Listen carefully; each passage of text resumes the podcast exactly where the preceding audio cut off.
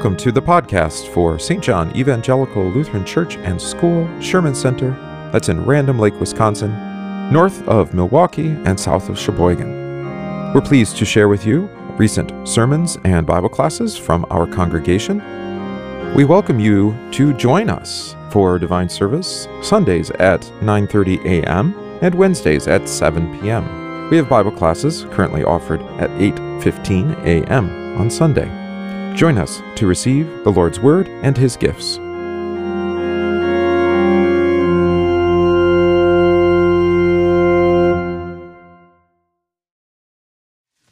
Uh, before we do that, actually, just a little housekeeping.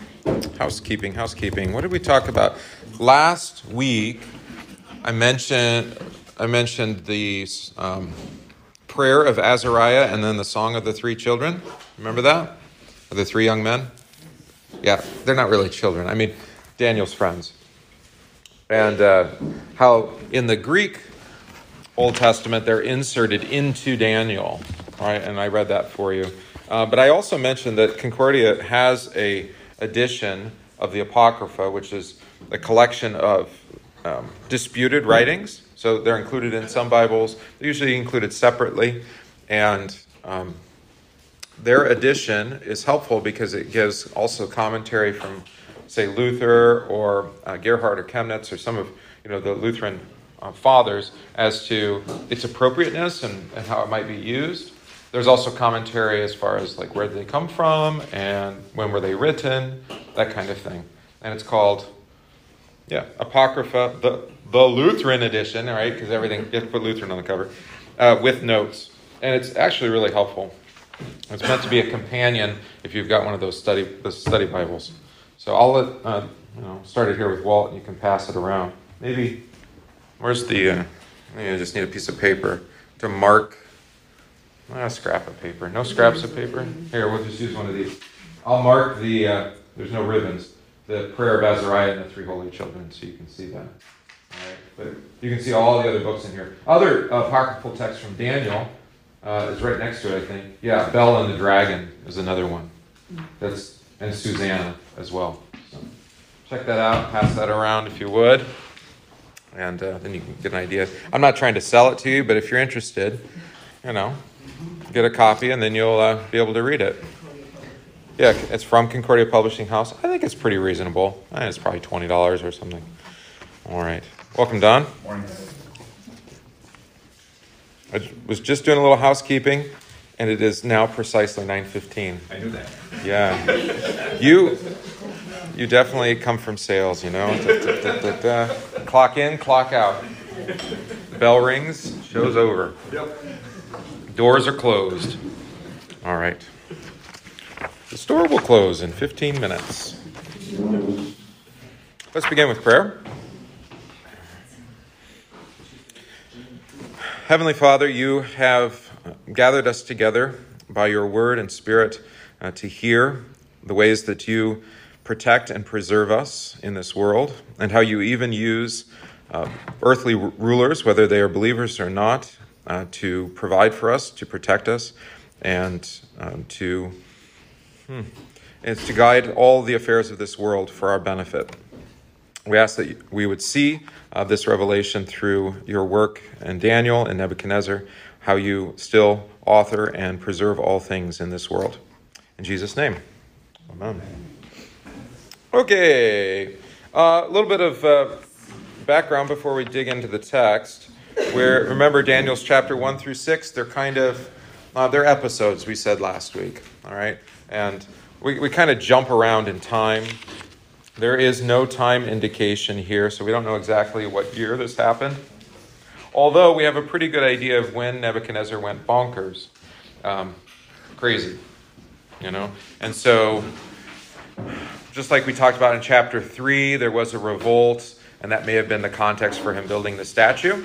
Um, here we know this is probably towards the end of the reign of Nebuchadnezzar. By the way, uh, I think Ron asked, it is Nebuchadnezzar the second. I don't know anything about Nebuchadnezzar the first, but this is Nebuchadnezzar the second. and the king that follows him is this Belshazzar guy that's in chapter 5. Um, there is another king that was not recorded in Daniel, um, but that came before uh, the Persians conquered Babylon, uh, and that would be under Cyrus, which we'll see in chapter 6. But um, um, that king, his name is, I'm going to look it up here. His name is, oh, I've just lost it. Where is it? Oh, Nabonidus. Nabonidus. Why this is interesting is that there's actually another apocryphal text. It's not in the Apocrypha, but they found it in the Dead Sea Scrolls, which were discovered, what, in the 40, 30, 40s? 57. 57. Okay, there you go. 57. There's actually a scroll that talks about um, this the king Nabonidus, and it's interesting. Uh, just just as a background, uh, somebody, whoever authored that that story, took elements of chapter four of Daniel and ascribed them to this other Babylonian king. Uh, a lot of things, uh, like he was plagued with a dream, and then um, for seven years, and there's all sorts of things that are common to it. Uh, we don't have to go into a lot of detail, but uh, remember that there is a world of biblical scholarship.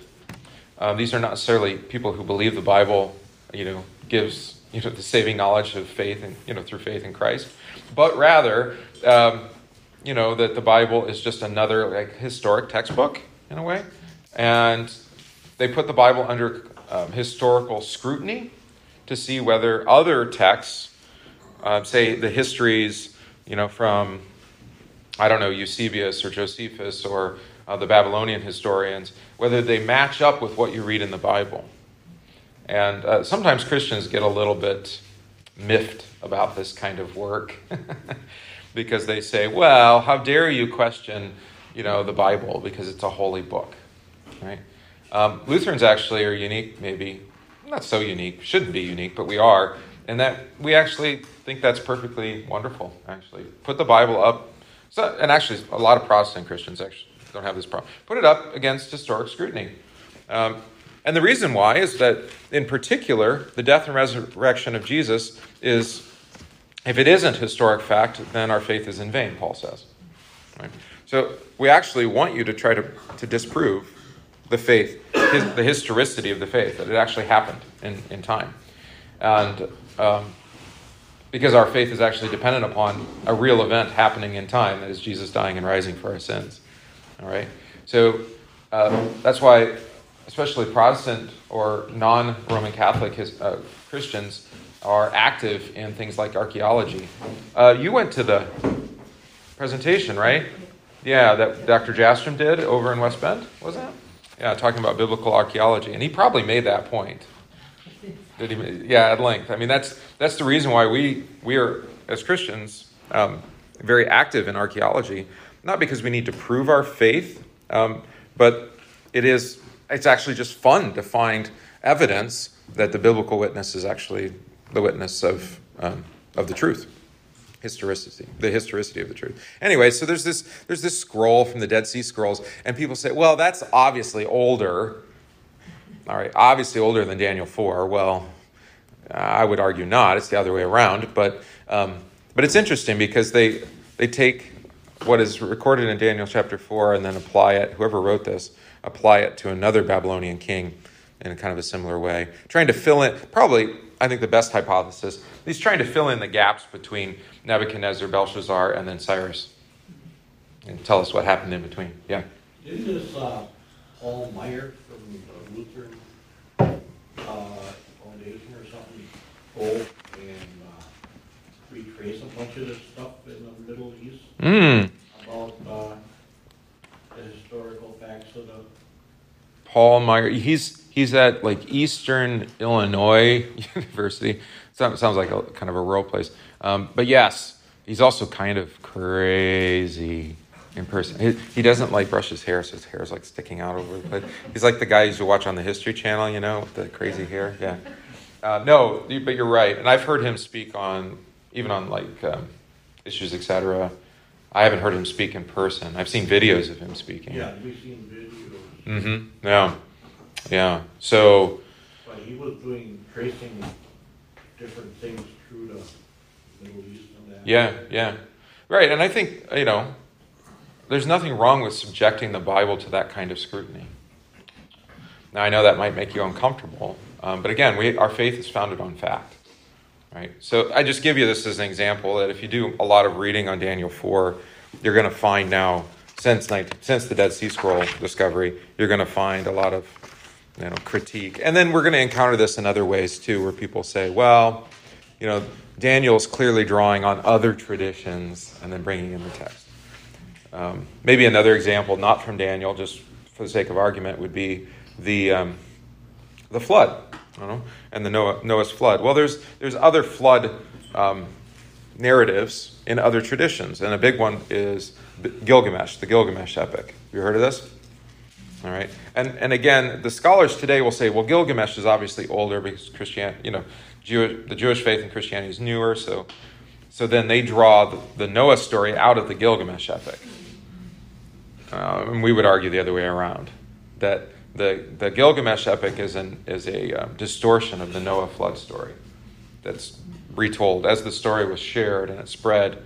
Because you remember, uh, the Promised Land is right, it's a primary trade route throughout you know, the known world at that time. So, you know, it even ends up being on the Silk Road from, you know, from Europe through to China. There's actually distortions, I would say, of the Christian faith in, in some of the Chinese um, you know, ancient teachings. Anyway, so just side note. Daniel chapter 4. Uh, so another dream.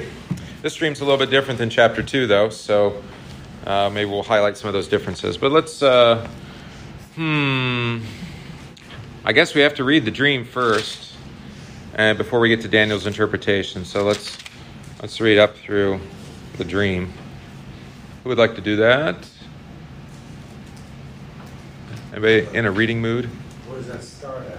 Uh, chapter 4, verse 1. Nebuchadnezzar the king, to all peoples, nations, languages that dwell in, in all the earth, peace be multiple, multiplied to you. I thought it good to declare the signs and wonders that Most High God has worked for me. How great are the, his signs and how mighty his wonders. His kingdom is everlasting kingdom. His dominion is of generation dominion. Generation to generation. I, Nebuchadnezzar, was at rest in my house and flourishing in my palace. I saw a dream which made me afraid. I thought I and the thoughts on on my bed and visions in my head troubled. Therefore I issued a decree to bring to all the wise men of Babylon before me, that they might be known to me the interpretation of a dream. Then the missions, uh, magicians, astrologers, who are these people? Chaldeans the Chaldeans, yeah, we talked about them, what, last week, two weeks ago? They're kind of like, um, like the rule, they're like wise men, we would say, yeah. Professors. Yeah, there you go. The scholars. And the soothsayers came in and, and I told them the dream, but they did not make known to me the interpretation. But at the last, Daniel came before me. His name is Belteshazzar. Mm-hmm. according to the name of my God. In him is the spirit of the holy God. And I told a dream before him, saying, Belteshazzar, chief of the magicians, because I know that the spirit of the holy God is, is in you, and no secret trouble you. Explain to me the visions of my dream that I have seen and its interpretation. These are the visions of my head while I was on my bed.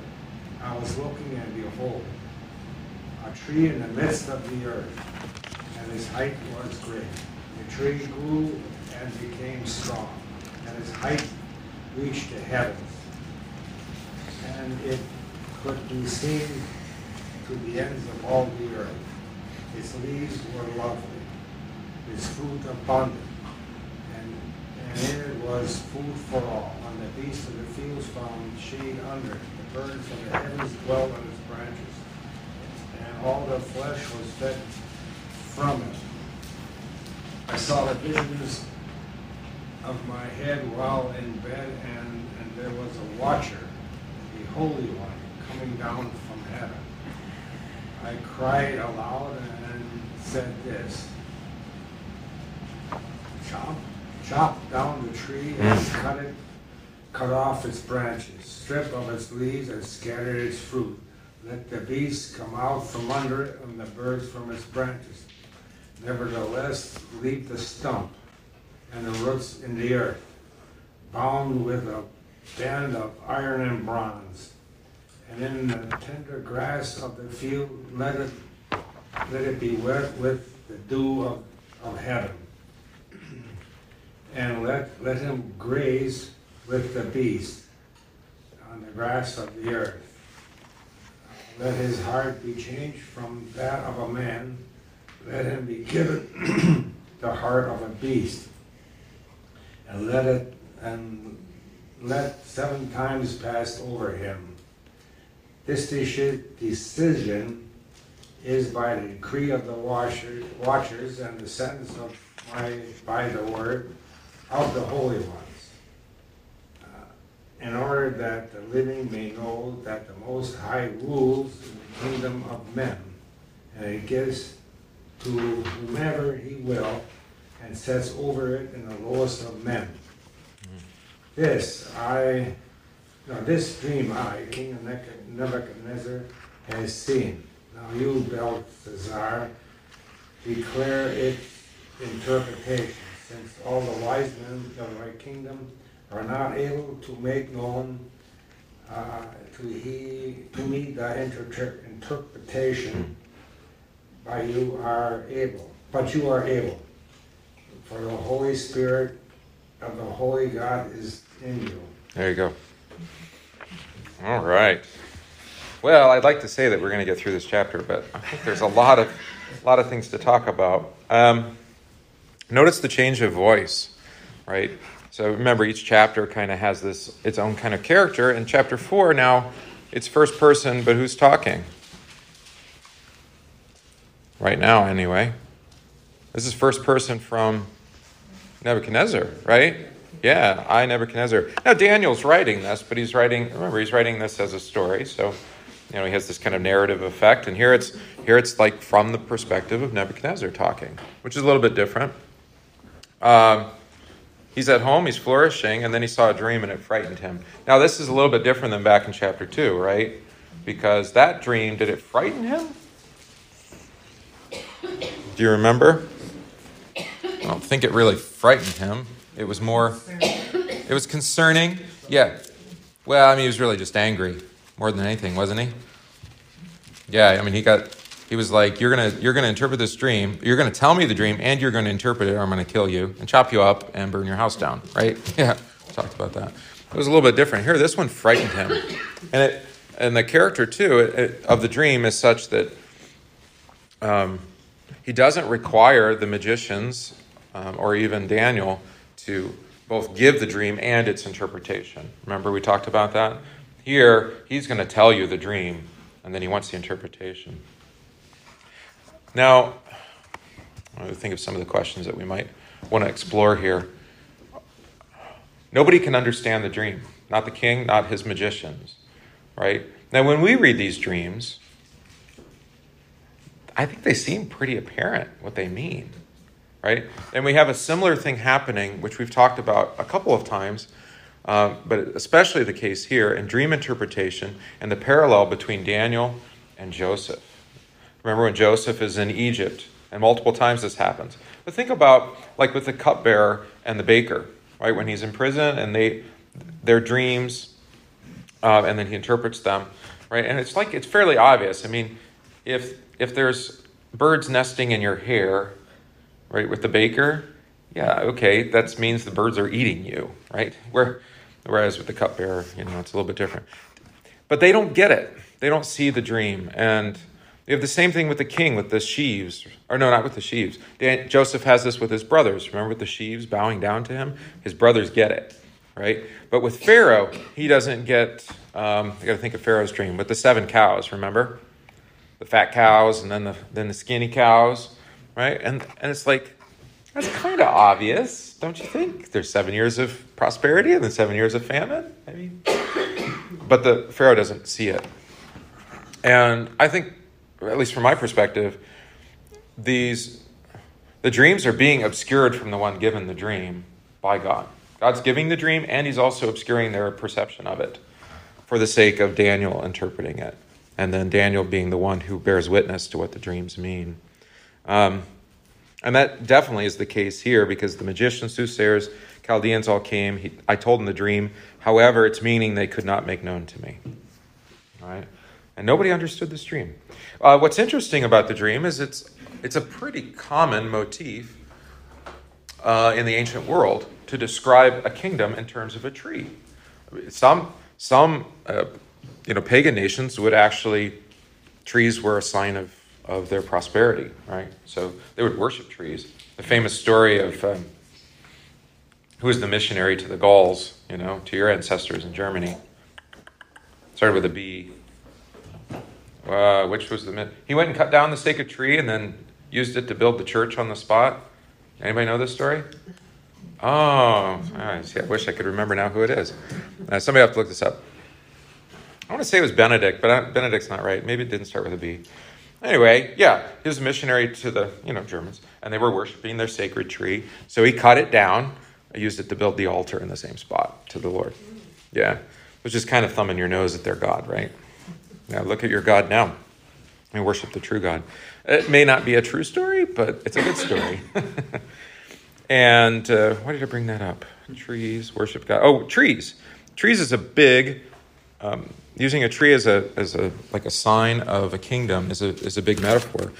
Uh, contemporary to Daniel, Ezekiel does the same thing. So mark your page there and go just go back a, a book to Ezekiel 31.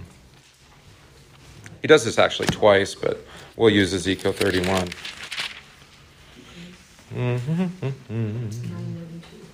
Yeah, just a few pages back. 992, if you've got the corporate issue Bible. All right, so this is um, Ezekiel giving a warning to Pharaoh Again, it came to pass in the eleventh year, in the third month, on the first day of the month, that the word of the Lord came to me, saying, Son of man, say to Pharaoh, king of Egypt, and to his multitude, To whom do you liken yourself in your high position? You see, this is a very kind of similar thing. It's a prophet speaking to a king. Behold, Assyria was a cypress in Lebanon, and he was, a beautiful, he was beautiful in offshoots and high in greatness. His rule came to be among the clouds. All right, Assyria. Water nurtured him, and depths made him grow tall. The depth led her rivers around his trees, and sent forth her system into all the trees of the plain. All right.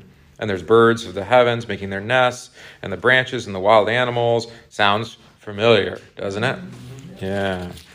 Uh, what's the other one? Let's say the other one. I think the other one is Ezekiel 17. Yes, it is. And what's interesting in 17 you don't have to go to it.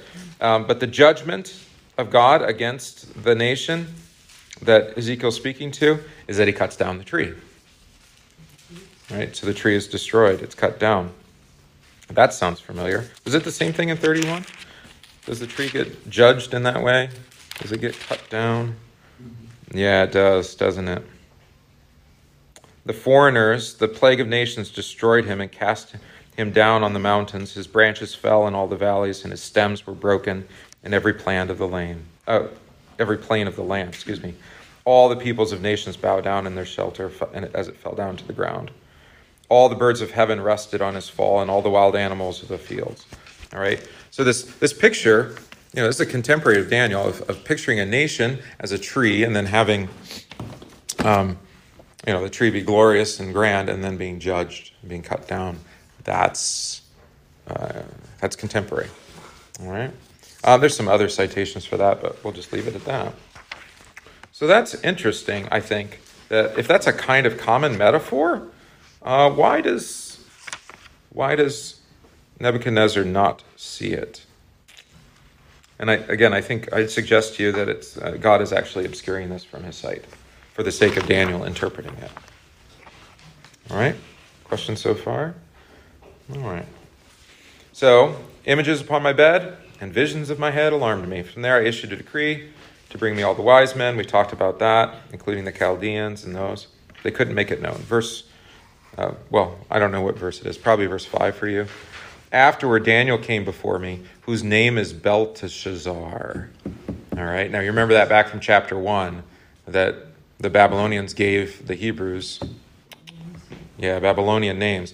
Uh, Belteshazzar is named after Bel, who is also known as Marduk, all right, who's a Babylonian god. And he is one of Nebuchadnezzar's gods. The, like the name of my God and a spirit of holy gods dwell in him. Okay, now we have to talk about uh, interpretation and translation.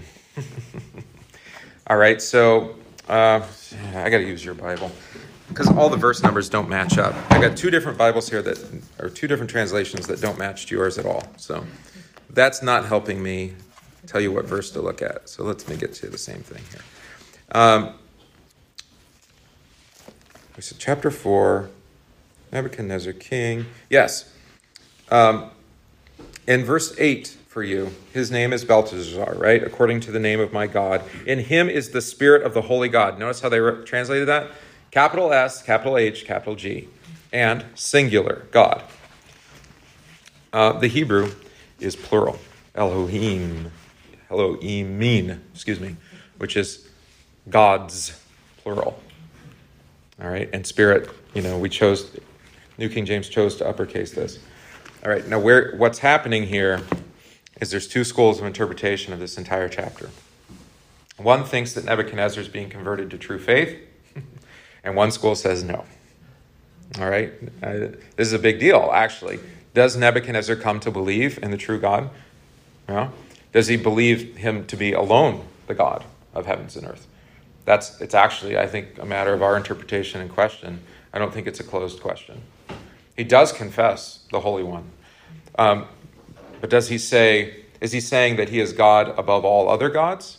Or is he saying he's the only God? Yeah. So the way that your corporate issue Bible translates this is, uh, is goes with the school of thought that Nebuchadnezzar comes to true faith. And so, of course, Daniel has then the spirit of the holy God, the only God, the holiest God, the top God. Even if he's not monotheistic, he's at least the top guy. Um, whereas I think a, a, faithful translation of the, of the, of the text is the spirit of the holy gods, plural. So a spirit of the holy gods. Uh, Nebuchadnezzar, it seems to me, all the way through this chapter, remains polytheistic, meaning he has many gods, right? And that Daniel just happens to be aligned with the one who seems to be able to offer the most benefit to him in interpreting this dream. Okay. I mean, does this matter? I suppose. Is it possible to convert a pagan king to true faith? Of course, it's possible. Yeah. Uh, you can see uh, St. Paul trying to do this in two examples in Acts 24 and Acts 26. Uh, who were, what are those two kings? I know which chapter they are. You know, Roman guys. Yeah. Anybody know off the top of your head? Mm-hmm. I was going to throw out names, but then I'll probably forget. Uh, let's see. Acts 24, that's Felix. Acts 26 is Agrippa. So Felix and Agrippa, King Agrippa.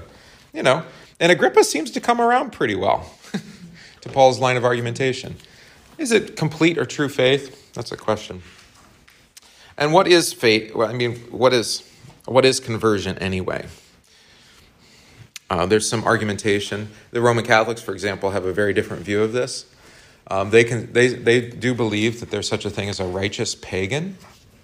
So somebody who doesn't confess faith in Jesus, and yet because of their life and their morality, is, you know, close to godliness. So they're, they're, they're close enough that God will just, you know, they'll forgive them for not confessing Jesus. I, I know I'm making a face. Um, think like Aristotle or uh, yeah, I mean Aristotle's the big one. It's like I mean Aristotle, he clearly, you know, he's theistic, he's godly, he understands virtue and, and courage and morality. So I mean, how could he not be a Christian, even though he doesn't believe in Jesus or confess faith in the God, you know, God, the God that Jesus, you know, is one of three persons. You see, you see where the danger is here. It's like, well, what actually saves you? Right? Faith. Yeah, faith. Not virtue, not morality, not works, we would say. That's our that's our token way of saying that, right? We're saved not by works, lest any man should boast. All right, so this comes up with Daniel in this chapter in particular. Does Nebuchadnezzar, because he because he does seem to believe quite a bit, is he believing in the true God? And you can see it right there in the translation of eight, chapter or verse eight of chapter four for you. Right? Where it's the spirit of the holy God, or is it just of the holy gods? Holy gods.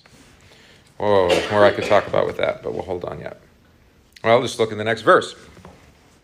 Belteshazzar, chief of the magicians, because I know that the spirit of the holy God, there it is again, is in you, and no secret troubles you, explain to me the visions of my dream that I have seen and its interpretation. Now, again, spirit of the holy God or spirit of the holy gods.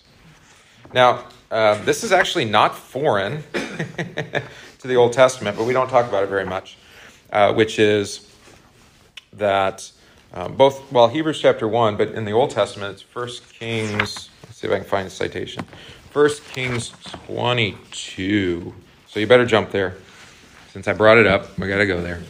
First Kings 22.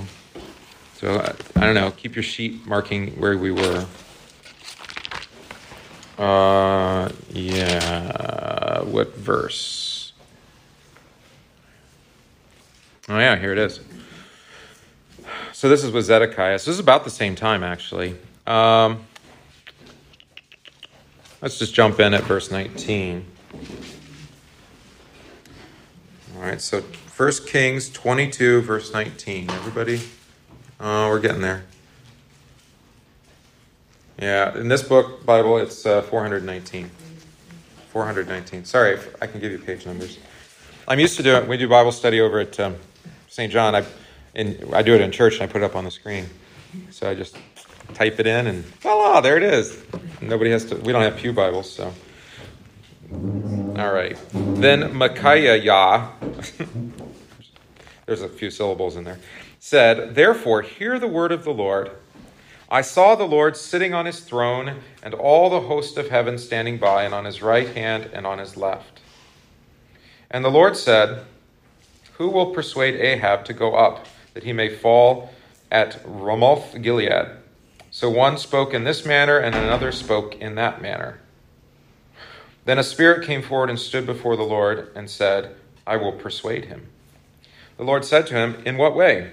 So he said, I will go out and be a lying spirit in the mouth of all his prophets. And the Lord said, You shall persuade him, also prevail. Go out and do so.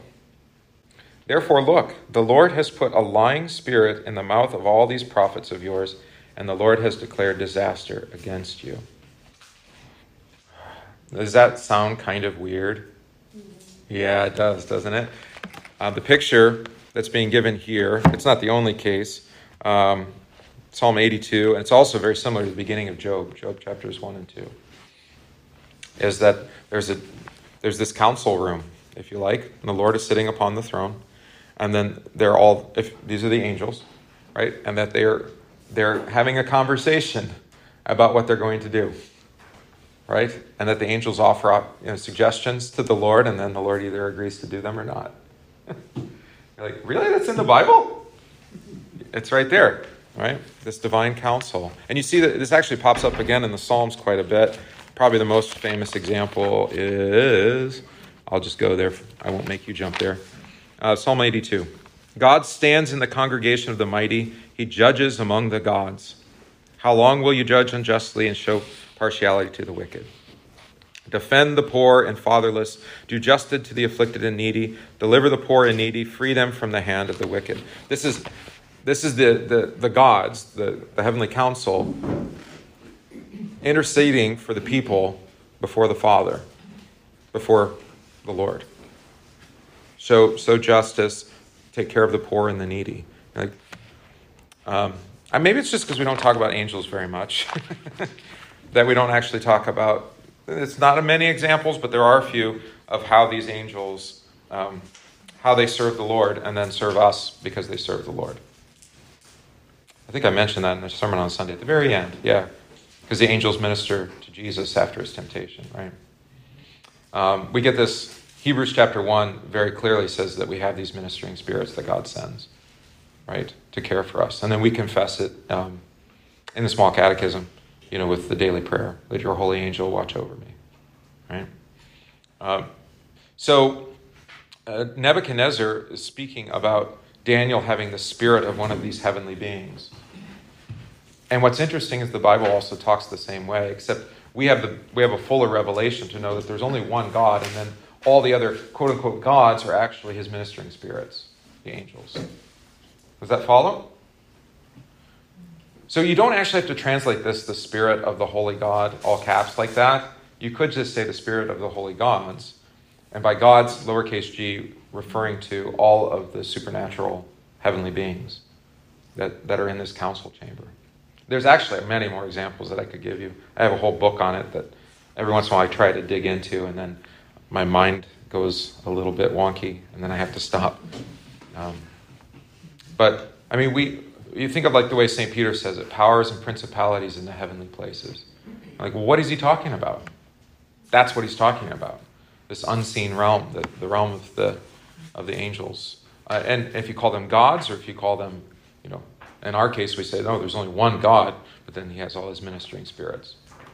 But the idea here in, Second Kings that the, the Spirit says, persuades, tries to persuade the, or tell the Lord that I'm going to go and I'm going to put lies in the mouth of the prophets to deceive the people. Like, ooh, that gets a little bit confusing, doesn't it? Yeah. Um, but further on in the book of Daniel, I think I was mm, yeah. reading it, and it there was a passage that said, and then God said, Gabriel, go and tell him what this means. Correct. Yeah. Yeah, because the angels, the ministering spirits, are God's messengers. That's correct. Yeah, and so we meet Dan, we met meet Gabriel um, by name in in Daniel.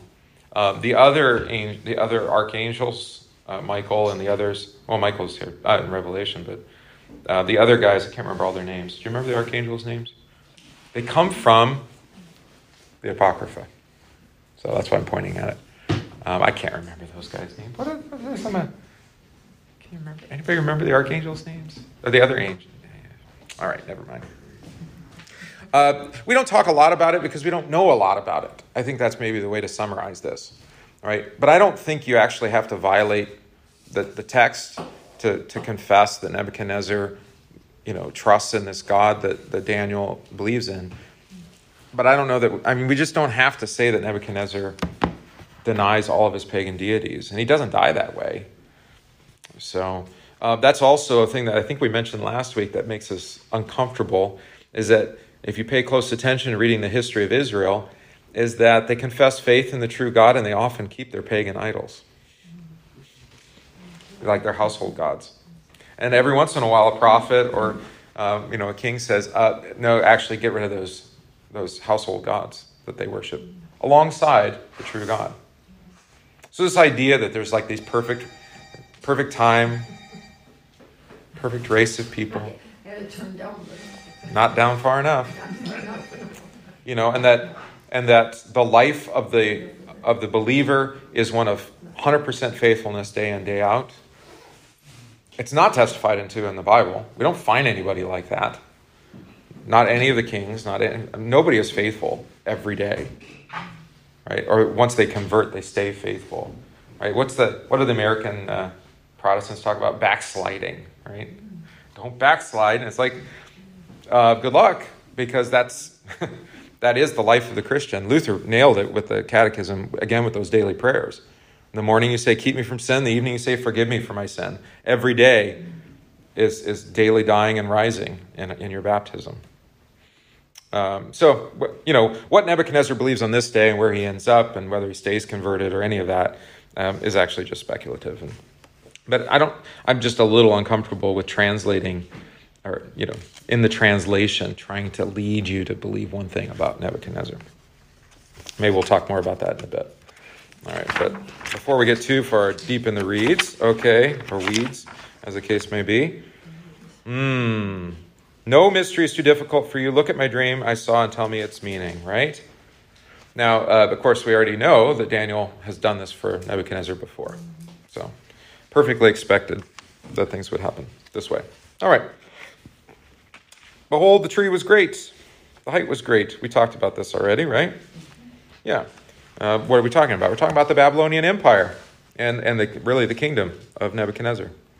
The tree grew and became strong. Its height reached to the heaven. It was visible to the end of the entire earth. Really, it conquered the entire known world.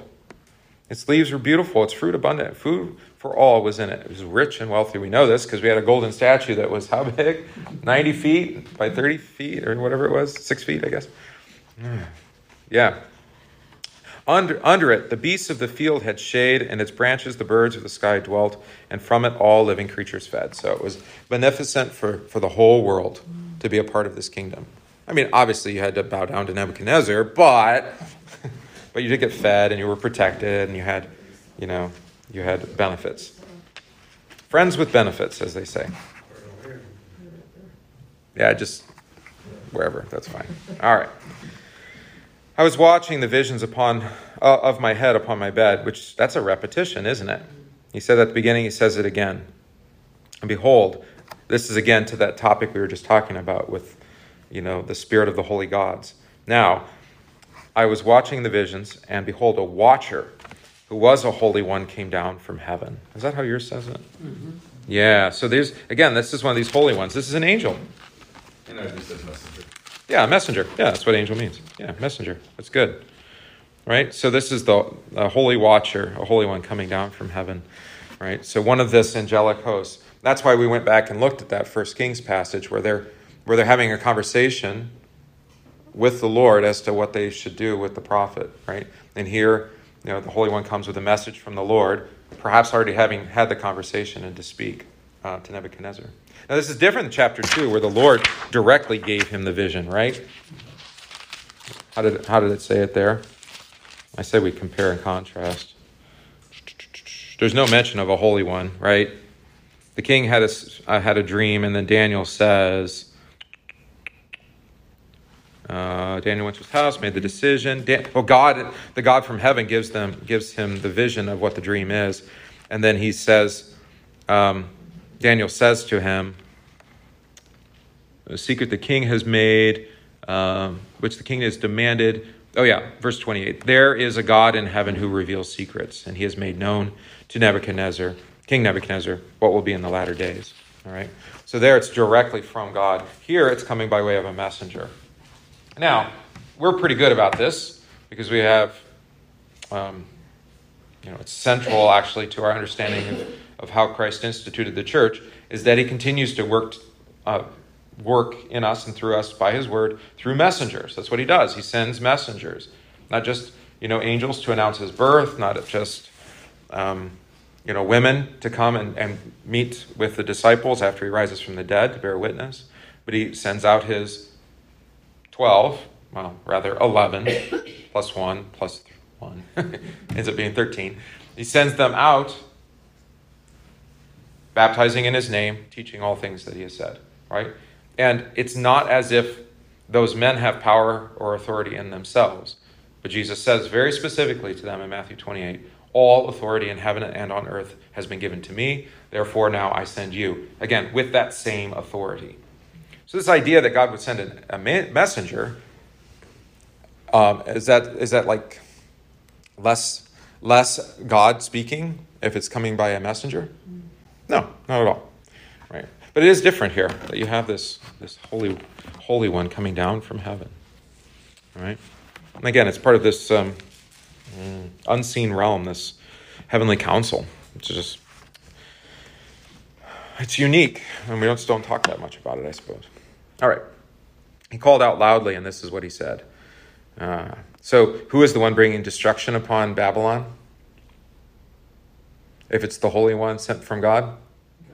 God, is. That's right. So, who's going to cut down Nebuchadnezzar's tree, if you like?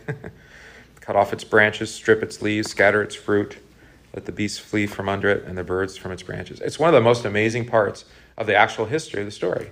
This is Babylon's this great kingdom from Egypt all the way through to the Far East, right? And they've conquered the whole known world. And then in just a span of a few years, they're conquered. Yeah, by another. And it's all brought to ruin. Right? Which is, uh, we talked about, did we talk politics last week? I think we did. Or was it two weeks ago?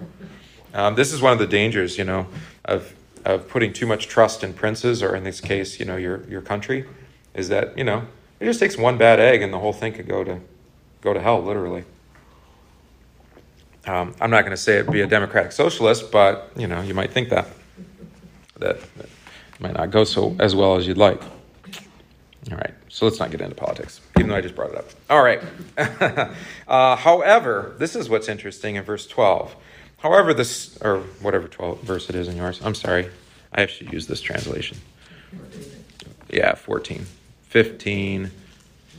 Nevertheless, 15. Uh, leave the stump and, and the roots in the earth, bound with a band of iron and bronze. All right. So, uh, like in Ezekiel and also in Isaiah, when you hear about, you know, the tree being cut down, especially that Ezekiel text we looked at, um, they leave nothing. The whole thing is utterly devastated. There's not even a root left. Right now, here in this vision, there's just, leave the root and leave it bound. All right. So we haven't read far enough for you to probably understand what's going on there. Um, but I think the best suggestion is that um, maybe when Nebuchadnezzar goes goes uh, completely bonkers, that they actually had to bind him. Yeah, restraint, right? When we call it like in, when they put the in the mental institution or whatever, they put they put you in restraints so you don't hurt yourself. Oh, the straitjacket, right? Yeah, yeah. So maybe that's what he's talking about here, um, which we'll get to as we talk about what happens to Nebuchadnezzar. All right. And with the grass of the field and with the dew from the sky, let it be wet, and the beast will be its portion among the plants of the earth. This is where it gets really interesting.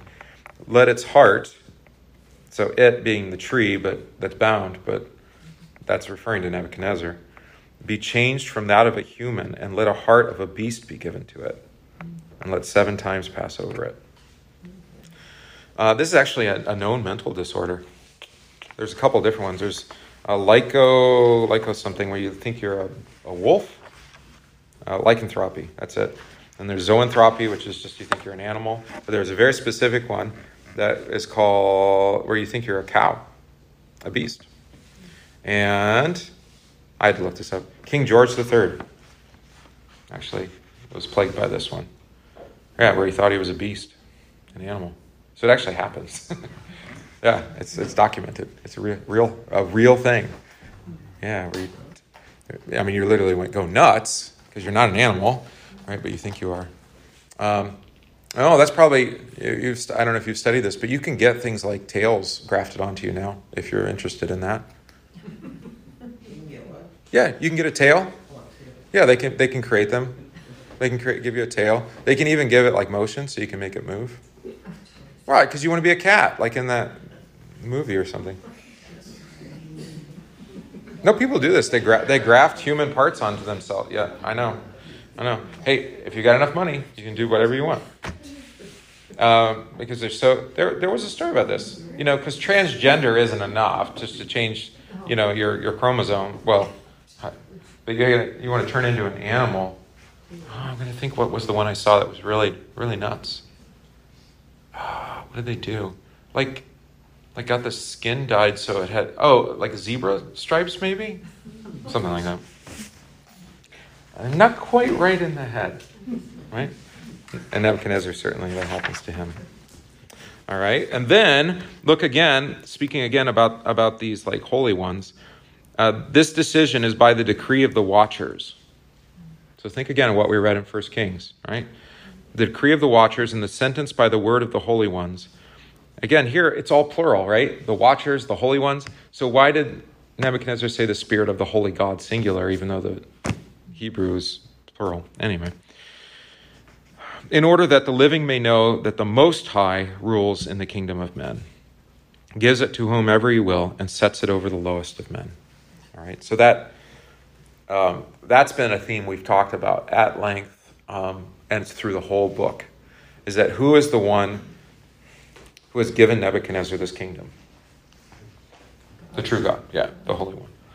Um, does Nebuchadnezzar know that? No. Does it even matter if he knows it or acknowledges it? It actually doesn't, right? Um, it's kind of like, uh, okay, we, want, we don't have to talk about politics. Let's apply something different. Um, your mechanic, right? Are you going to have a better mechanic if he's a Christian mechanic? Does that mean he's a better mechanic because he's a Christian? No. It only means that he acknowledges where his mechanic skills came from, right? And he appreciates them and he rejoices in them. He gives thanks to God for them, right? Which is all good, right? The mechanic who doesn't believe in the true God, but God has given skill and ability to fix your car, um, does that mean that God wasn't operative there and he didn't do it? Well, of course he gave him those skills. Even just because the guy or, or woman doesn't acknowledge it, doesn't mean that it wasn't given to him by God, right? Uh, and doesn't mean you can't enjoy the benefit of it too, right? Having a good mechanic. So better just pick a good mechanic. Um, and then if he's Christian, you can rejoice together in the blessings of having quality uh, skill. Um, and if he's not a Christian, then you rejoice and you give thanks to God for the mechanic anyway, because now my car is fixed and now I can drive again. All right. And same thing with, with kings and rulers. We pray for them in church. You notice this. I do it every week in the prayer of the church. We're always praying for our rulers, whether they believe a thing or not, whether they are a Christian or not. We give thanks when they when they protect us and they give us liberty. Um, but like we saw with First Kings, and we hear see, see here in Daniel, sometimes God's God actually strikes down a kingdom that was even a beneficial kingdom. You know, Daniel and the other people have a pretty good life going. And what does God do? Sends in Cyrus and they destroy them, right? And overcome them. I say, well, I, maybe what it is is that we're, hmm, we love this life. We love things to be consistent, calm, never changing, right? And the reality of the story is your life is always changing, and things are never quite as calm as you think they are. Um, I was listening to an interview with a woman, her name is Rose Schindler, not related to the Schindler of the Schindler's List, um, but also was in Auschwitz. Uh, she met her husband actually there. And so she's 90 now. So, I mean, she, she was very young when she was at Auschwitz.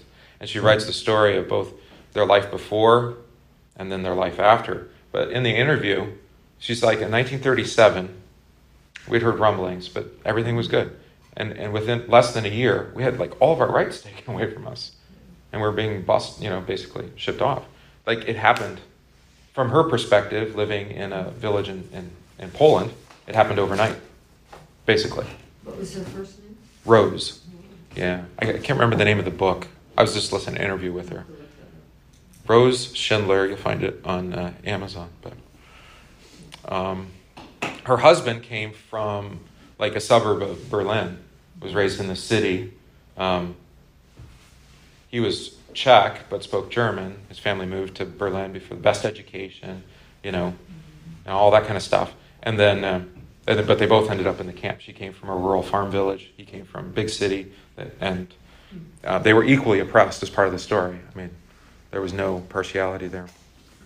Why did I bring up that? Oh, yeah, uh, the government changed on a dime for them and they were both both living comfortably um, in their world, and then everything changed. So uh, it happens. It's going to happen here for Nebuchadnezzar, isn't it? Everything's going to change, and who does it? God does it. Mm. All right. Is that as far as we went? No, we have a little bit more. This is the dream I, King Nebuchadnezzar, have seen. All right. So now you, Belteshazzar, notice whose name? What name does he use? He uses the, he uses the name that he has given him after the Babylonian god. So who does he believe in? He doesn't call him Daniel after Elohim, you know, the Hebrew name. Nope. He maybe he thinks, I mean Bel or Marduk, depending on what name you want to use, is the most high God. That's possible. Declare its interpretation, since all the wise men of my kingdom are not able to make it known to me by interpretation. But you are able for the again there it is again for the spirit of the holy God, of holy gods is in you all right i mean it, we have to give nebuchadnezzar some credit he acknowledges that daniel has a supernatural ability right? It's outside of Daniel's natural ability, but he's been given this ability to interpret these dreams, right? Is he confessing faith in the true God? All right. Yeah. Didn't he already have his wise men all put to death? Uh, no, he threatened that in chapter 2. Yeah, but Daniel forestalled that by uh, interpreting the dream. That's. That's funny.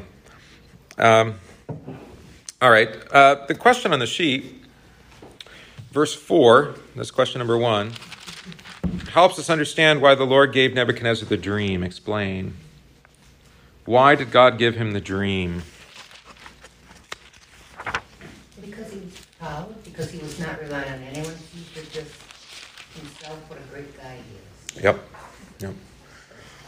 Yeah, and that's a repeated theme in the Bible. What does he do with the proud? Right? And what does he do with the lowly? He exalts them, right? Mary says it in the Magnificat, uh, but she's just quoting many, many, many scripture passages, right? Think of Isaiah taking the mountains and leveling them and raising the low, you know, the, the valleys, right? So everybody's before God, there's an absolute level playing field. All of the what we think of like earthly righteousness, it isn't. It doesn't actually. It doesn't. It, there's no. There's no benefit um, before God um, in like establishing a wonderful earthly kingdom. You know. It's kind of like the pharaohs, right? When with their with their tombs, right? And then what was the idea? They they get buried with all of their stuff so that they could take it with them into the afterlife, right? And then we joke about it, right? Um, I found a picture on the internet of one of these because I always said, you know, you never see a U-Haul behind a hearse. But then I found a picture of one on the internet because, of course, somebody's done it. Take the U-Haul in with you. Yeah. yeah, everything is everything is calm and is at peace. He's flourishing in his palace. He rests in the house. I've said this as, as a pastor. The, the time that I'm most uncomfortable as a pastor is when everything's working. everything's getting done. You know, the furnaces are both working. Right now, one isn't. Waiting on the part. Um, you know, the enrollment's up, bank account's solid. Uh, so money's always a big one there. You know, people are showing up. Attendance is is consistent or good, and um, nobody's in the hospital. And you know, you know, when I when you get comfortable like that, that's when I get the most nervous because that's then the next week's the week you have the three funerals. You know, or or whatever it is. You have the you have the roof cave in, or I, or the basement flood. That happened. Irish say you're feeling fey, F-E-Y. F E Y. Mhm. That Yep. everything is fine, I'm all cool. It's called don't be fey. Don't be fey. I like that. Uh, I just got yesterday. I haven't looked at it yet. My uncle. I've been asking him to do it. He told me he had done it, but I'd never seen it. He he does have my father's lineage back to the early 1700s now, in into Ireland and Scotland. So now I can actually um, claim that ancestry. Could you repeat what Val said? Couldn't hear it. Fey, F E Y. It's a don't be fey. It's an Irish expression referring to like very, everything is good, everything is great. yeah, which is deceit, right? Yeah. You're lying to yourself. You know. You're setting yourself up for a fall. Yeah, exactly. I mean, I- again, Jesus is like, don't worry about tomorrow because you have enough worries for today. He's not saying that nothing's going to happen tomorrow. He's just saying you can't worry about it because you don't know what it is yet, right? So just deal with whatever's in front of you today and let tomorrow be its thing. But don't. I, I don't think he's suggesting just sit on your laurels and act as if nothing. There's no, like for example, like don't let your sun go. Don't let the sun go down on your anger. Well, I can deal with that tomorrow. Jesus is very clear. No, don't leave it. Don't try to sleep through it or sleep it off. You know, if you're angry with someone, then you, you tell them, right? Not just as much for their sake as for your own sake. Um, yeah, why would you put off? Uh, like, for example, well, you know, this thing is really on my conscience that I said or did. So, you know, next time I see pastor, I'll set up an appointment and we'll, I'll come and talk to him about it. No, call the call the pastor. Or, you know, say I need to talk to you now, right? Because why are you letting it take up room in your head when Jesus wants to forgive it? Yeah, and then it festers. That's right. Yeah. Uh, oh boy. Uh, dun-dun-dun-dun. Details, details, details. Where'd the dream come from? The tree would not be completed, uprooted, and destroyed. We talked about. Um, there's other ways that actually I think the the dream shows us that it came from the Most High God. I mean, he says that, but there's there's a word, oh, there's a number in there, isn't there? What's the number? Seven. Yes, seven times. It says, uh, let and let seven times pass over it. Daniel's careful there not to speak of like a specific time indication, right? As seven years. Some people would say it was seven years, uh, or seven months, or seven hours, or whatever it is. But it's seven times. Seven indicating again who did it. Who's going to do this? God's going to do this. Uh, with the children at school, um, we'll be studying again this afternoon the uh, march around Jericho. And remember, how many days did they march? Seven days. So the first six days they will go around once, right? Then the seventh day they go around seven times, and with the ark, of course. And then there's seven priests, and each have each have a horn. So there's seven horns, right? And there's there's a, there's a few sevens in that story, right? To indicate who's the one who's actually going to give Jericho over to them. God is, right? Yeah. Um, and then next week we're going to talk about Gideon. Gideon's another fun story where it's like 300 men. Right? I mean, we had like 30,000, now we have 300. And we're going to do this really crazy battle tactic, you know, with lamps and, and clay pots and then breaking in and making loud noise and blowing trumpets. And then you're going to, the point of the story is, of course, who gives them the victory? God does, right? And, and the strategy is, is completely outrageous. And there's no reason why this should work. Well, there is some reason. It's nighttime, it's chaotic, but, but they'll just flee and then, or they'll kill each other. Ugh. Yeah, it's a crazy story. Um, yes, these watchers. I love this watchers stuff too. And uh, there's the sons of God in Job chapter 1, which we talked about. So, seven, that's the big one. And again, no, no indication of time, um, just that it's seven somethings. Uh, again, this is very similar to not only, I mentioned Jericho, but think of Joseph, the Joseph story again. We talked about it with the seven cows and then the seven cows, right? Um, what's another one? Those are seven years, right? Seven cows indicating seven years. So I think, um, again, it's indicating that not exact time period, but that, that this is actually uh, God, God's doing, his prophecy being fulfilled. So that's important to note. So, well, should we should we keep going? I guess we should. How much time do we have? Oh yeah, we still have a few minutes. Just one question. Yeah, go. Sorry. In verse twenty-eight, or twenty-nine, it says twelve months later. He was walking about the royal. Yes. Yeah, well, we haven't gotten that far yet. But So is that the time that it took? that's between between the dream and then the events. Yeah.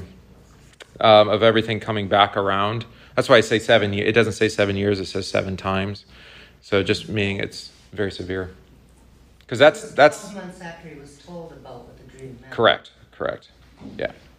And then we do find out, like in 33, that that's when he goes nuts. Yeah. And he ends up acting like an animal. I mean, he's literally eating grass like an oxen. yeah, isn't that something? Hey, can you imagine? I mean, like, what would you what would you do if you were like one of his, you know, His oh, wife. well, his wife? I was thinking of like, like if you're a politician, like your handlers, right? And they're like, let's make sure the press corps doesn't see this part, you know, because it would it would unravel the whole kingdom, which it does actually, eventually. Not that particular. Yeah, yeah, we have kind of a crazy king. Uh, I suppose we'd say crazy president. All right, we didn't say that. Um, yeah, all right. Good question. Verse 18. Well, we'll introduce this. We'll see how far we get. This is basically the same thing, right? But Daniel retells the dream in a little bit different way. And I think we should talk about that. So let's read it.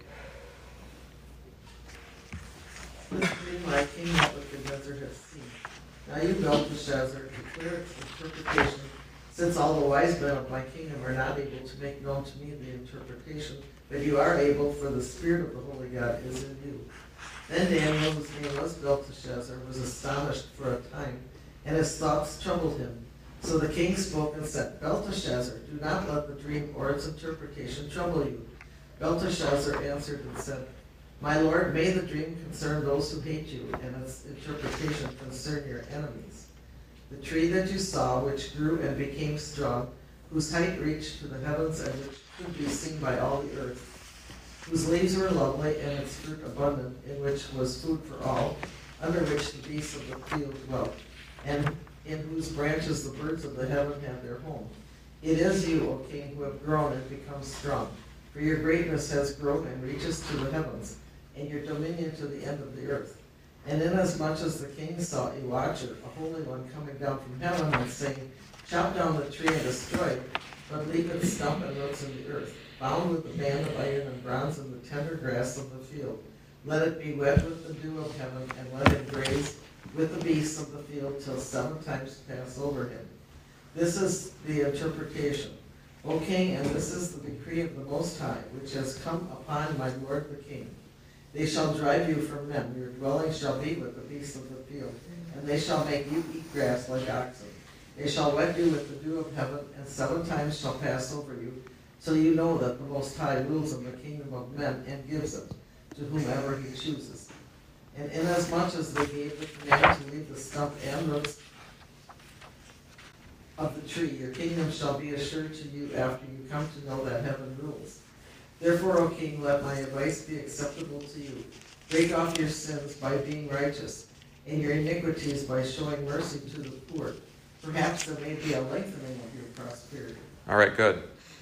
So uh, he retells the dream. It's a little bit different. You have to probably put the two side by side kind of see the differences. Um, but I would suggest that it's this that uh, Belteshazzar, if you prefer Daniel, um, he softens it a little bit. Yeah. Did you catch that? It's like we're going to leave out a few little details, like the part about you becoming an animal. You know, we'll just leave that out. I mean, it's inferred, it's there, but he doesn't come just boldly out and say it. Like, oh, by the way, you're going to act like a cow, right? Uh, and we know this from the previous interactions with Nebuchadnezzar uh, that Daniel is he's skilled at um, what do we want to say? Diplomacy? Diplomacy. That's a good word. Yeah, diplomacy. I mean, it isn't. He doesn't hold the truth back from him, but he says it in such a way that it's it's tactful. It's winsome. Um, he knows that he needs Nebuchadnezzar to listen. Right. Uh, This is reminds me of like the way that Nathan, the prophet, interacts with uh, David after his adultery with Bathsheba. Rather than just come out and say, "Hey, David, I heard that you uh, committed adultery with one of your commander's wives and then had him killed. Um, you got to cut it out, man. You got to repent." That wouldn't go so well, right?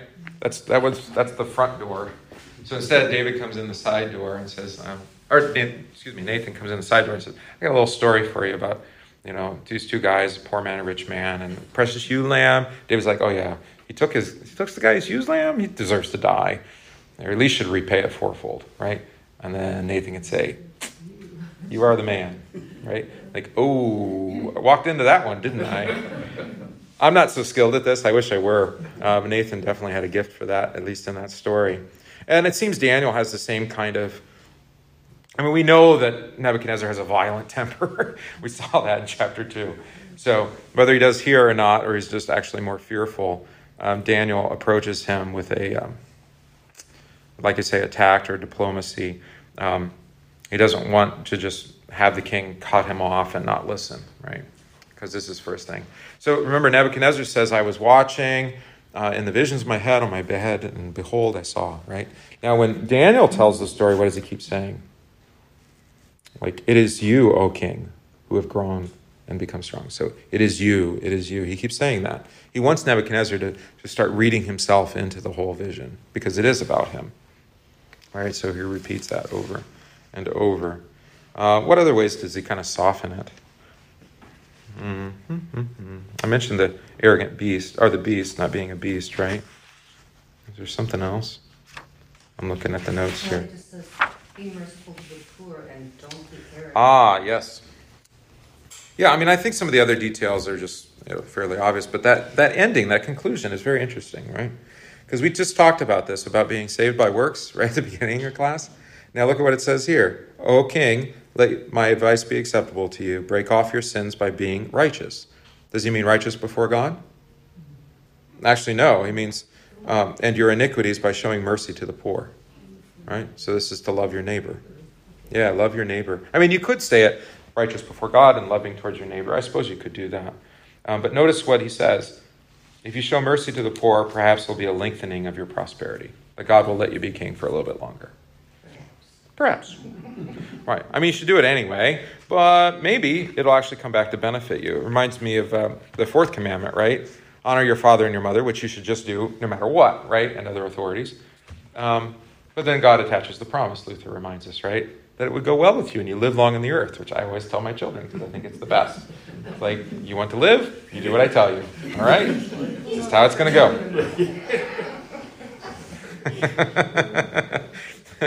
well, I mean, there's some wisdom in it, though, right? That um, I, I, did bring my Augsburg Confession because you know I always carry it with me everywhere I go. I actually, I have a pocket edition that I keep in the car, but here's the big one. Um, but uh, we actually say in Article 4, which has to do with being justified before God, that is righteous before God, there's a little statement from uh, Melanchthon in here um, where he says, 24, no, Oh, I got to go to the right one. Sorry. Just keep flipping back. I'll get there. I'll get there. Patience with me. There it is. All right. Um, we think of righteousness of reason like this, which is what this is what Daniel's talking about. Righteousness of reason. God requires it. Because of God's commandment, the honorable works commanded by the Ten Commandments must be done. According to Galatians 3, the law was our guardian. Likewise, 1 Timothy.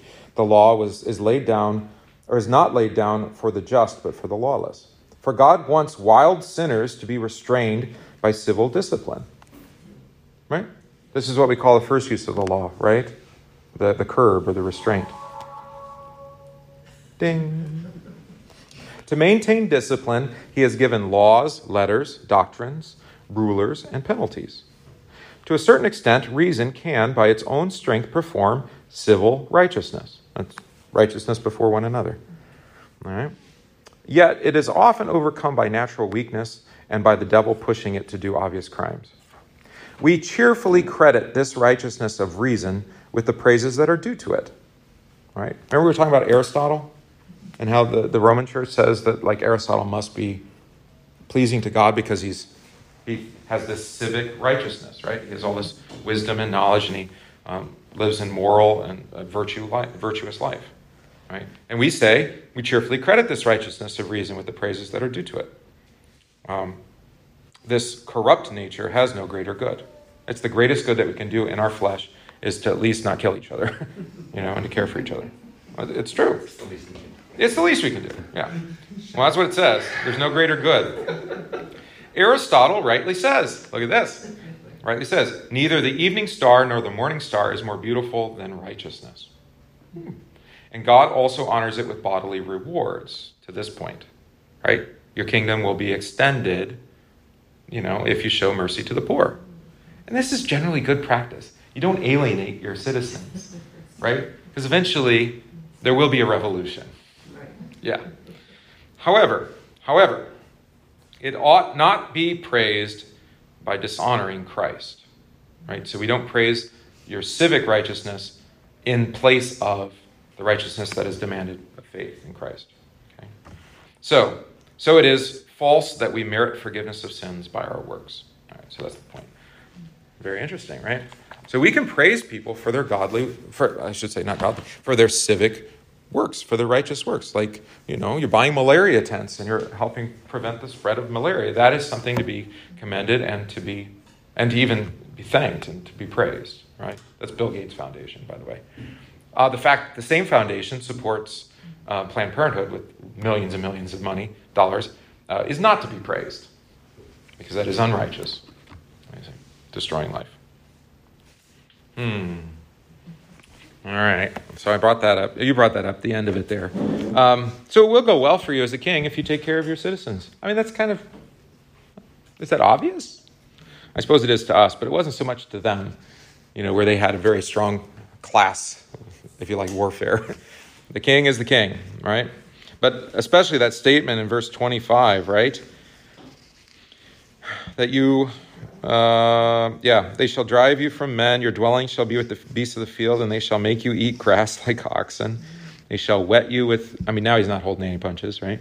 They shall wet you with the dew of heaven, and seven times shall pass over you. That is, you're going to be like that until it's complete, right? Remember, seven is a number it's a number of God, of God's doing, but of, of completion or the end, right? Think of how many days in, crea- in creation? Seven days. On the seventh day, he rested, right? How many days of Holy Week? Seven. He enters the holy city, and on the seventh day, he rests from all the work that he has done, right? Which is Saturday for us. Holy Saturday, right? Until you know that the Most High rules in, in the kingdom of men and chooses or and gives it to whomever he chooses. Right? So why is this all going to happen to Nebuchadnezzar? What's the purpose, the meaning? That he would confess that everything he has is a result of the God of Belteshazzar. Daniel. We'll just say Daniel. Yeah. Now, is that is that the exclusion of all of his other gods? No, but I mean, uh, when it comes to evangelism, we have to be willing um, to go as far as people are willing to go with us, right? And so, is he going to go from polytheistic, you know, idol worship and even self worship to like faith in one God and one God alone overnight, or even over a span of years? Maybe, probably not. Yeah, yeah. I did think of this watcher language. We actually sing this in a hymn. You know which hymn I'm thinking of?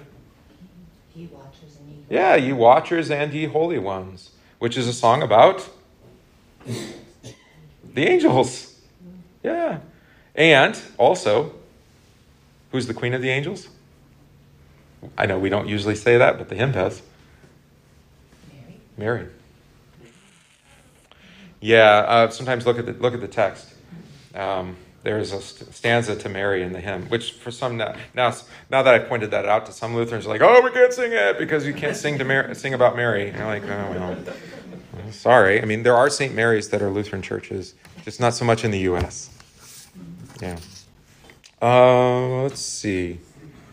That's about where we should probably go, but we didn't actually finish it. Do you think we can actually finish it? I don't think we can finish it. Yeah. What else do you want to talk about? I have one thing that I want to tell you about. So maybe we'll read the end of it next week and then we'll just jump into five, okay? But let me, I want to actually read to you. I try to do this anytime we can. Again, Lutheran Confessions, when it actually quotes a text that we're studying, I like to go and read it so that you know. Like, here's how this story has been used by the confessors of, of the faith. And we, again, we subscribe to this. Um, our subscription, though, this is going to be an interesting part of the story. Our subscription to the Lutheran Confessions is that it teaches what the Bible teaches. All right? And we're referring to doctrine. So it teaches the faith that we believe from the scriptures. That doesn't mean we always agree with the way it interprets a particular story from the Bible. And in this case, Daniel chapter 4. Um, Philip Melanchthon in the Apology, the Augsburg Confession, regards to faith, he says the other thing that Daniel actually, or excuse me, Daniel, yeah, through the preaching of Daniel, that Nebuchadnezzar converts to true faith. Uh, we don't exactly agree with the interpretation, but always, you can if you want. Uh, but we do agree with everything that he talks about in regards to faith and conversion. So listen to this. Faith is required also in the sermon of Daniel, chapter 4. For Daniel did not mean that the king should only give alms, you know, give, give to the poor. He includes repentance when he says, break off your iniquities by showing mercy to the oppressed. Right? So that's confession of sins. This means break off your sins by a change of heart and works. Here also, faith is required. Daniel proclaims to him many things about the worship of the only God, the God of Israel. He converts the king not only to give alms, but much more to have faith. For we have the excellent confession of the king about the God of Israel. Oh, we haven't read that yet. Sorry. Getting ahead of myself. Verse 29. I think it's verse 29. No, not quite. Uh, 34. Yeah, it's a different. Uh, so this is actually quoting the, the Hebrew text, not the. Okay, well, anyway. Uh, we have the excellent confession from the king. There is no other God who is able to rescue in this way. Oh, that's from chapter 3, sorry. With the with the burning fiery furnace, right? Therefore, in Daniel's sermon, there are two parts. One part gives a commandment about the new life and the works of the new life. In the other part, Daniel promises the forgiveness of sins to the king. Did you read all that? Hmm. Not so sure, Philip. Anyway, this promise of the forgiveness of sins is not the preaching of the law, but a truly prophetic and evangelical voice. Daniel certainly meant that the promise should be received in faith. For Daniel knew that the forgiveness of sins in Christ was promised not only to the Israelites, but also to all nations. See, all of this is true. Whether it actually is true in the story of Daniel and Nebuchadnezzar isn't the point, right? Okay. Um, for Daniel knew, we already said that. Otherwise, he could not have promised to the king forgiveness of sins. For without God's sure word about his will, a person has no power to claim, especially when terrified by sin, that God ceases to be angry. In his own language, Daniel speaks clearly about repentance, and even more clearly brings out the promise break off your sins by practicing righteousness, and your iniquities by showing mercy to the oppressed. These words teach all about repentance. Hmm. Teach about all of repentance. They direct the king to become righteous, then to do good works. So remember, I said you could read it that way. That you know, practice righteousness means to be faithful to God, and then show mercy to the poor means to love your neighbor. So you could read it that way, which is what Melanchthon's doing. Um, for without God's sure word about his will, a person would have no power to claim. Da, da, da, Daniel speaks clearly about repentance, and even more clearly brings out the promise break off your sins by practicing righteousness. They direct the king to become righteous, then to do good works, to defend the miserable against injustice, as was the king's duty. Righteousness is faith in the heart. Furthermore, sins are redeemed by repentance. In other words, the obligation or guilt is removed because God forgives those who repent, as it is written in Ezekiel 18. Nor are we to conclude from this that he forgives on account of the works that follow, on account of alms. Rather, he forgives only those who take hold of it on account of his promise. Only those who truly believe take hold of this promise and through faith overcome sin and death. These, being reborn, should produce fruit worthy of repentance, just as John the Baptist says. See Matthew 3. The promise, therefore, was added there may be, or there may perhaps be a lengthening of your prosperity. St. Jerome expresses some doubt here, which is beside the matter. Okay.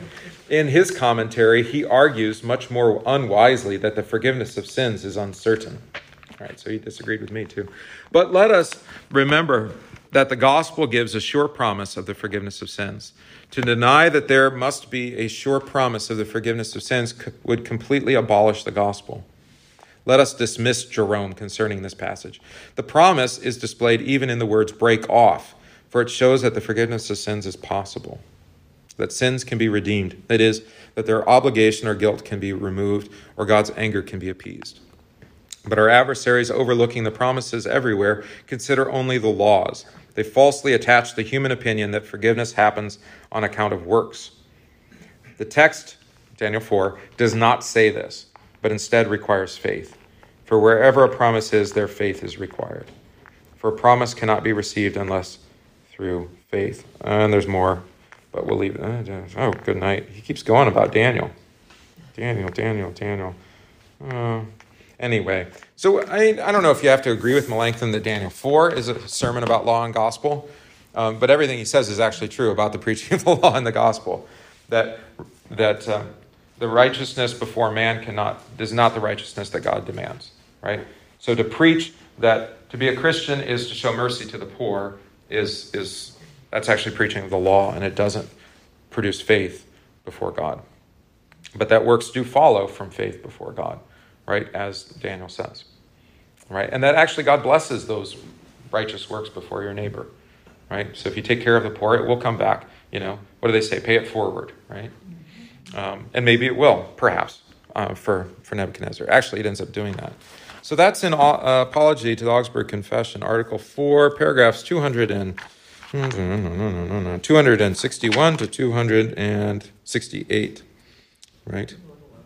Yeah, a lot of stuff. But he but he uses the story of Daniel, this story of Daniel, um, to as as an example of actually proper preaching. I think that's a little bit of a stretch. I mean, he's interpreting a dream, and certainly the dream brings law against Nebuchadnezzar. Right, you're going to be judged, right? And there is going to be a change of heart from Nebuchadnezzar, right? After that seven times of being a cow, a mad cow. It's mad cow disease. Look at that. Yeah. Um, he will, he will um, come to a, a, form of repentance, whether it's true faith in God or if it's just, I acknowledge that um, Daniel, your God, is, is a God above gods. I mean, I'm actually content with that, the latter. Just saying that Nebuchadnezzar recognizes that the God that Daniel worships is, like he has already done in previous chapters, is the, is the, he's the head honcho, even though he's still holding maybe some other gods. And uh, like I say, we can work with that. That's a good starting spot. I mean, it's not true faith in God, but it's at least a move to acknowledge that the God that Walt believes in um, is worthy of some consideration. Right? Right? We got to at least start there. And like I said, way at the beginning when we were talking about the historicity of the Bible, that's what we're doing when we say, all right, you believe in all this stuff. Um, I've got this, art, what we believe in. I can tell you a little bit about that. But specifically, this guy named Jesus, who actually lived and breathed, claimed to be the Son of God, promised that he would die and on the third day rise, and then he actually pulled it off. And I think that means you should probably take him seriously. It, you know, I'm not saying you have to put aside all your other gods yet, but but at least listen to him and hear what he has to say. All right, because have any of your dead gods? I wouldn't say that. Have any of the gods that you believe in actually done what they said that they could do? Right, and uh, that's a starting spot. And you're not you're not. Are you rejecting faith in Jesus in the process by saying? You just recognize that um, you know um, conversion is a work of the Holy Spirit, and you got to start with the start with get to the heart of the matter, and then let it spin out.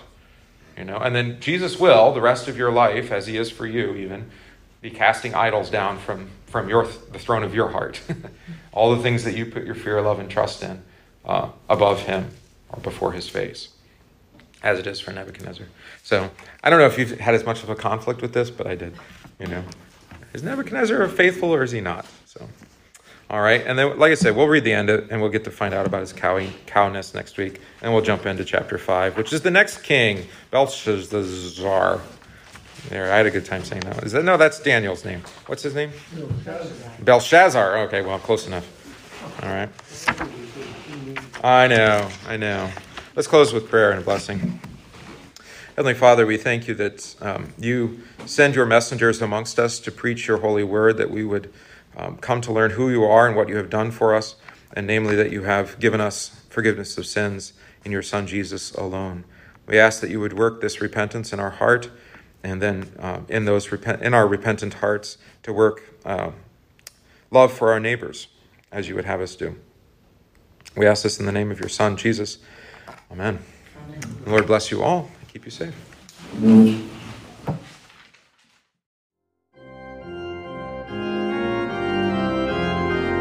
We thank you for listening to this podcast from St. John Evangelical Lutheran Church Sherman Center in Random Lake, Wisconsin. If this podcast is of benefit to you, please consider supporting the work of St. John by visiting stjohnrandomlake.org. That's stjohnrandomlake.org slash support and give today.